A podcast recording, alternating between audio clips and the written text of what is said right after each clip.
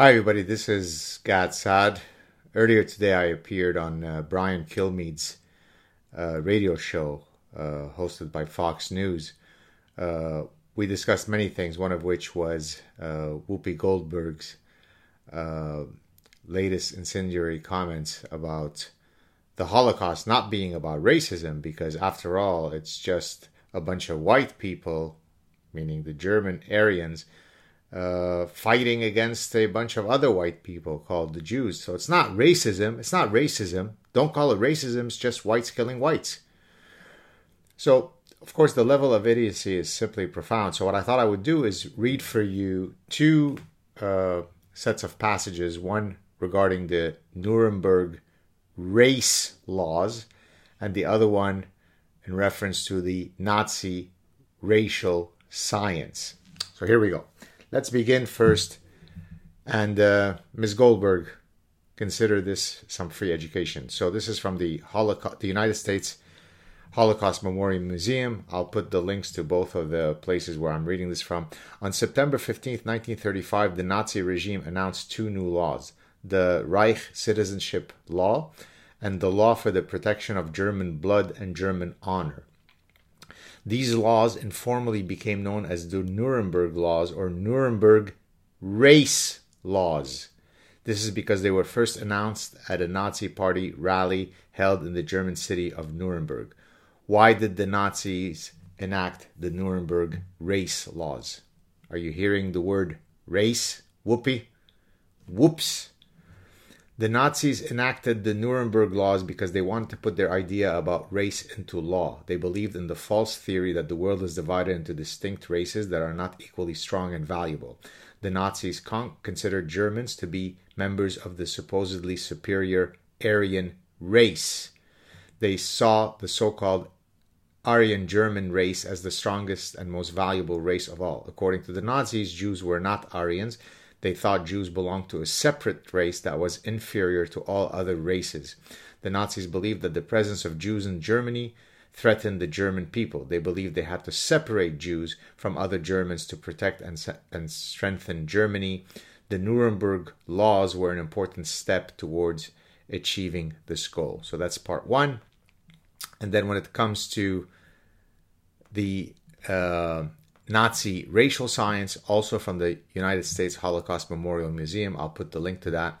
Introduction from 1933 to 1945, Nazi Germany carried out a campaign to, quote, cleanse German society of individuals viewed as biological threats to the nation's health. Enlisting the help of physicians and medically trained geneticists, psychiatrists, and anthropologists, the Nazis developed racial health policies that began with the mass sterilization of quote genetically diseased close quote persons and ended with the near annihilation of European Jewry. With the patina of legitimacy provided by quote racial science experts, the Nazi regime carried out a program of approximately 400,000 forced sterilizations and over 275,000 euthanasia deaths that found its most radical manifestations in the death of millions of quote racial enemies and the Holocaust. So one could argue, so a couple of points to make here. One could argue that almost nothing that anyone from the left who's called for the canceling because someone said something, nothing could have come as more offensive than what Whoopi Goldberg said. Do I think that she should be canceled? No. Do I think she is a gargantuan imbecile that has about as much intelligence as my glasses? Yes. Do I think she should be fired? No. Do I accept her apology as Brian Kilmeade asked me, uh, as a Jewish person? Yes, I accept her apology. In a free society, people are allowed to be morons like Whoopi Goldberg. Goldberg, interesting, sounds like a Jewish name. They're allowed to be to spread falsehoods. They're allowed to be racists. That's what you get in a free society. So remember this. By any measure that the grotesque left has embodied in the current zeitgeist, Whoopi Goldberg should be should have been fired before she began her astonishing idiocy. The entire Holocaust was based on, uh, you know, the, the Aryan view of races. But so, again, by that standard, she should be fired. I stand before you as a person with a brain who says that it's not a good idea to go after people because we disagree with them, because they say stupid stuff, because they say racist stuff, because they spread falsehoods. That's what freedom of speech is. So, Whoopi, I think you're a moron. I think you are an imbecile, but I also think that you should not be losing your job. And I accept your apology. So that's number one. Number two is to ask why is Whoopi so misinformed when it comes to this issue? And here I'm going to get psychological on you. As I have explained in this book, The Parasitic Mind, which you should all be going out to purchase and gift to everyone whose mind you wish to protect against parasitic ideas. As I explain in the book, I talk about Munchausen syndrome and Munchausen syndrome by proxy. Now, I first wrote about this uh, set of psychiatric disorders in a 2010 uh, paper in a medical journal where I was trying to explain uh, or offer an evolutionary explanation for uh, Munchausen syndrome by proxy. Let me explain again what those two psychiatric conditions are. Munchausen syndrome is when someone feigns a medical illness so that they can garner empathy and sympathy. Munchausen syndrome by proxy is much more diabolical in that you take someone who is uh, under your care, typically your biological child, your elderly parent, your pet, and you harm them willfully and diabolically so that you can garner the ego strokes, the empathy and the sympathy by proxy, right? Oh my God, you're an ailing, you are a parent of an ailing child. Let me hug you. It's truly a catastrophically diabolical uh, psychiatric uh, condition and in that paper, I was trying to explain uh, an evolutionary lens for why you know biological mothers would would harm their children, such that protecting them is superseded by a desire to be uh, empathized with.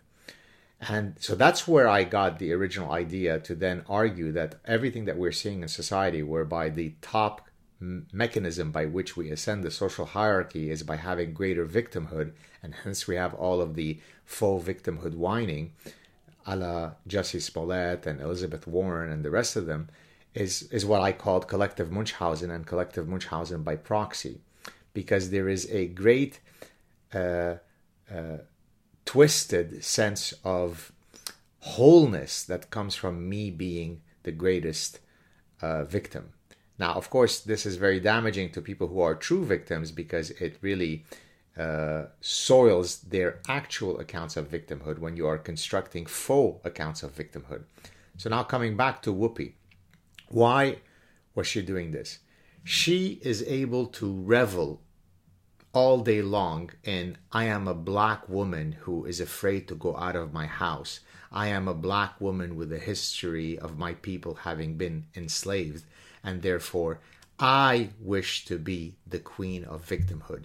Sure, sure, those Jews over there, they suffered, whereby they were systematically eradicated at a industrial scale level like the world has never seen before. But that's not racism. Racism is restricted to skin you. I am black, you can overtly see my skin color. They are white, you could see their skin color. I have monopoly over racism. So even though there is a thing called Nazi racial science, and even though there is a thing called Nazi, uh, the Nuremberg race laws, I am smarter than history. I'm speaking as Whoopi. Therefore, I can go on the view whereby all of the uh, hosts of the show collectively don't have the intelligence of this mug. See the parasitic mind here? But they have no epistemic humility, therefore, they espouse all sorts of insane things, and yet they suffer no consequences.